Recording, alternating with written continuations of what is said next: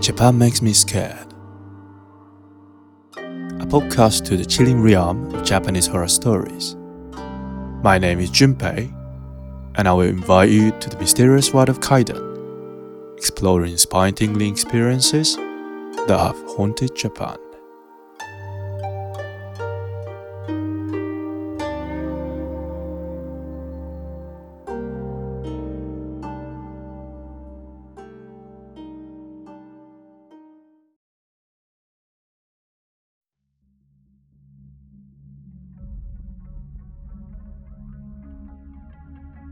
Konbanwa minasan. Welcome back to another episode of Japan Makes Me Scared. I'm Junpei, your host, and I'm gonna share various horror, scary stories of Kaidan in this podcast. Today's question is How do you usually interact with scary things? I think most people like watching horror films, reading horror books, and listening to scary stories as you're doing right now. Or some of you might have some sort of spiritual power, so you can physically see or feel it if that's the case. And let me introduce another way that is a common horror activity in Japan. That is visiting haunted places. We call it Shinrei Spot Meguri in Japanese. It literally means um, just going to some spot where there are stories or rumors about ghost sightings or scenes of some crimes and accidents. And what's more about it is that people often do that in the summertime. You know why? Because it's too hot here in summer, so we want to feel a little cooler. A very logical and wise choice, isn't it? When you Google like Shinrei Spot, plus some area name in Japanese, you get hundreds of results back. That includes tunnels, bridges, parks, and some buildings like hotels and hospitals. And some have been abandoned, and others are still used daily, but atmosphere changes at night. Like that, there is no limit to the combinations. Today's story is also an experience from visiting one haunted place. Let's move on to the storytelling part.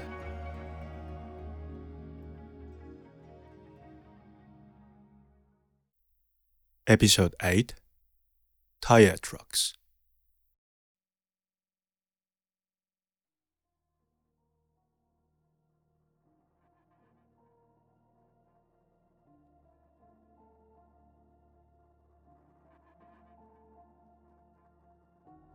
The original story is from Ryokichi Iyama.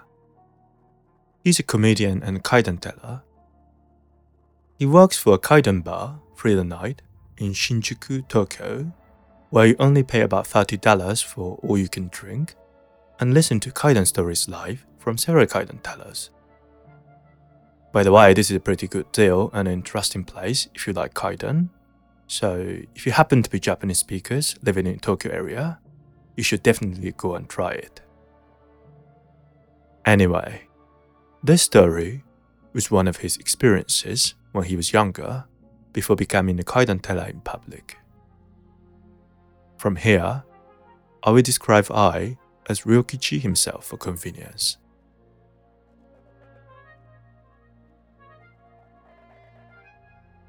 I used to go to many haunted places when I was younger. The story I'm gonna tell is about the first haunted place I went to. I've been with people who love kaidan stories my entire life, so obviously, all my friends are into scary things as much as I am. We can call my friends Ken, Yuma, and Takeshi for now. One day, Takashi bought his first car and we decided to go for a drive. Where shall we go? Let's go to a haunted place. It was a very natural thinking process for us. Yes, for sure, because we all love scary things. When we ask ourselves which haunted place we should go, I live in Kanagawa Prefecture, which is next to Tokyo, not too far from it. I did a search for haunted places in Kanagawa. A lot of places came up. Then we picked one. It's a tunnel deep in the mountains. It's not a complete abandoned tunnel, but the road at the end of the tunnel was already gone. So technically, it was abandoned because it was not usable anymore. Anyway, we set off in the middle of the night to go there.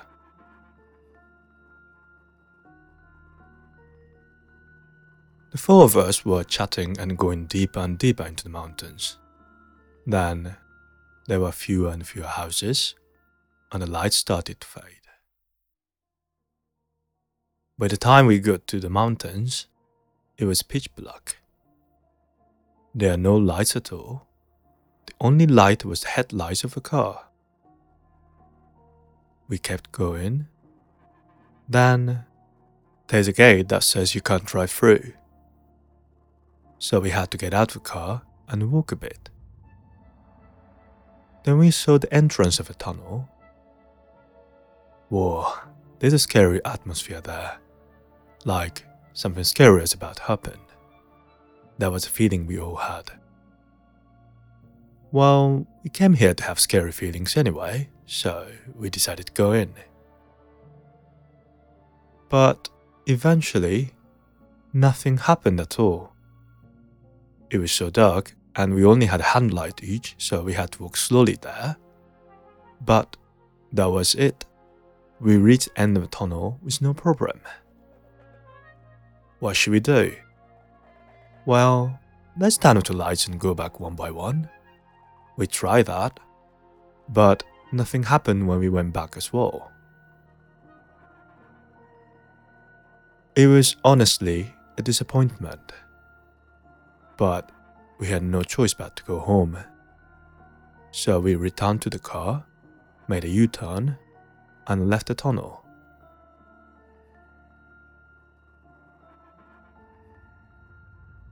We went down the road in a huff when I was looking at window and I went like, What is it?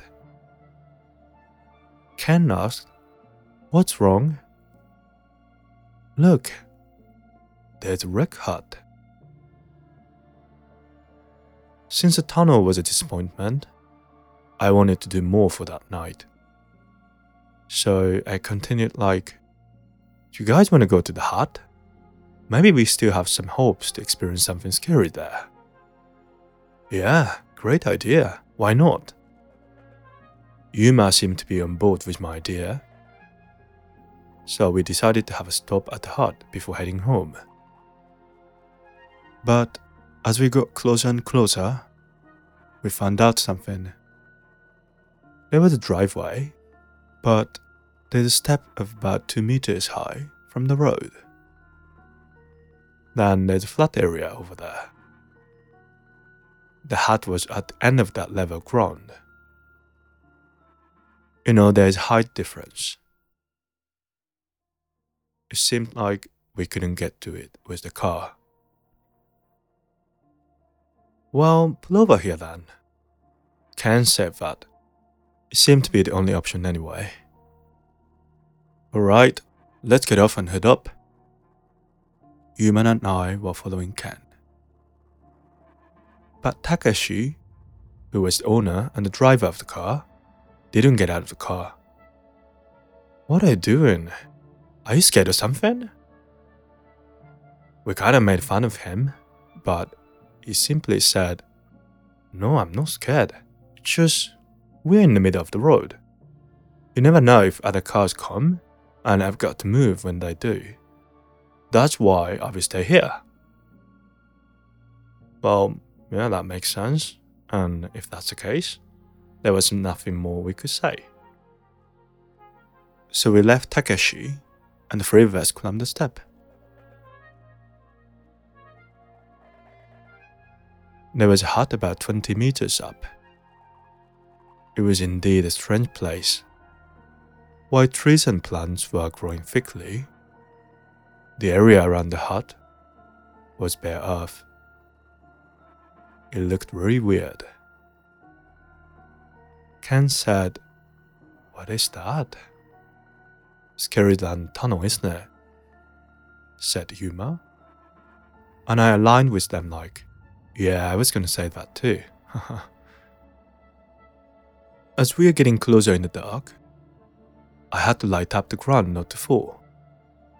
Then, suddenly, I found a tray of tires between us and the hut. I thought, wait, how could these tire tracks be here? You remember that I said there was difference in height. That was why we left the car and came here on foot. Why are there tire tracks here? Where did they come from? When I followed the line with the light, the tracks just came out of the trees. We had come for the hut, but I was actually more curious about the tire tracks now. I wondered where they would lead. So I said to Ken and Yuma, Why don't we put the hut behind us and follow these tire tracks? Yeah, that sounds more interesting. Let's follow the tracks. Ken and Yuma also seemed interested. Then we changed the direction. The moment we started walking along tire tracks, there was pam pam pam pam pam pam pam there was a sound of honking. What? We jumped and turned around. It seemed to be from the car, and we could see Takeshi looking very panicked and honking horns. We couldn't hear what he was saying, but his hand gesture seemed to say, Come on, get out here now.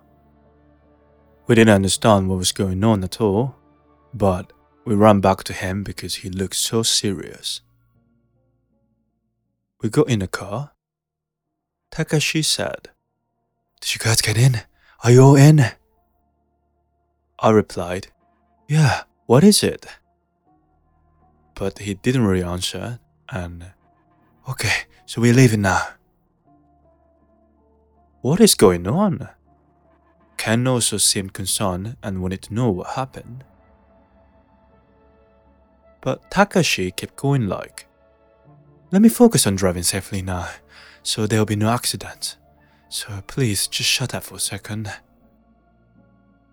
While we drove down the mountains, nobody spoke at all, and there was silence for some time.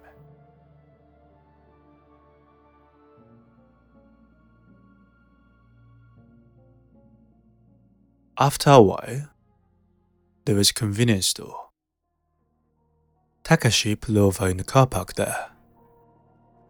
He said, Okay, it should be fine now. I asked, What's going on? He said, Did you not see it? We didn't see what?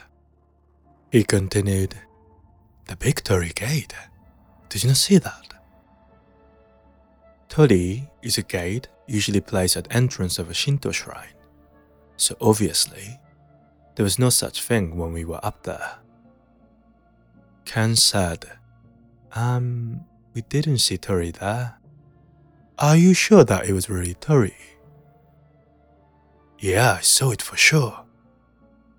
Yuma also asked, What about that Torii? Then Takashi started talking about his side of the story. He was watching us from down there in the car. He saw us heading directly to the hut. Then he noticed there was a big torii gate right next to it. Oh, also, something was buzzing behind the gate. It was dark, so he couldn't see it clearly at first. But after staring at it for some seconds, gradually it became clearer. It was something white moving. And that white thing is a lot of people dressed in white. What is that? Then they suddenly stopped moving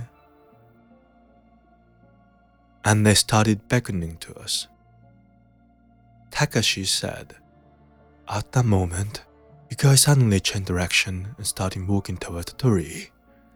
So I thought it was dangerous. That's why I honked my horn. What were you thinking of going that way? That was his story, so we explained about the tire tracks. We could only get back because Takashi was honking there.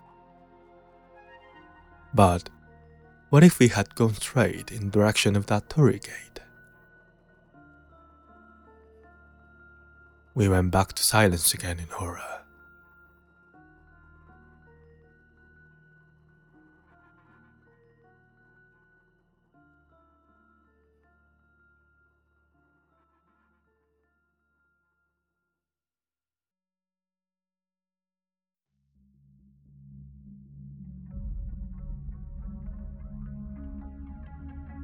Oh, Shimai, thank you very much for listening to the story.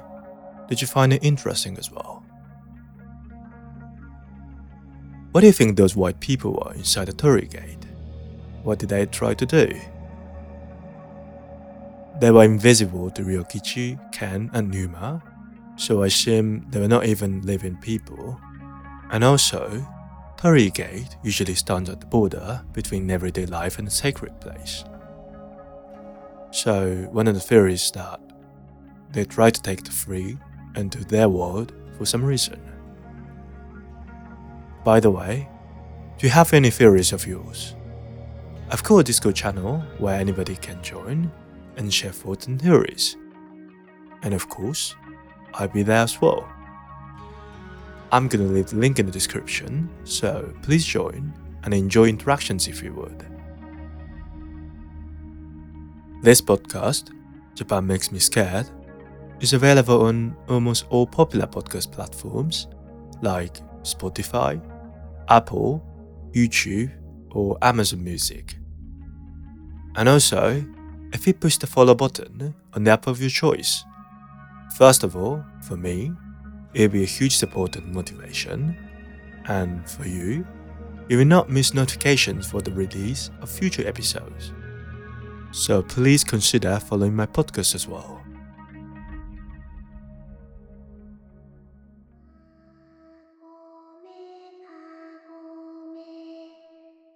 Alright, we're getting close to the end, so let me say one thing. Arigatou gozaimasu again for listening to my podcast, Japan Makes Me Scared, and sayonara for more children thrills next time. Bye!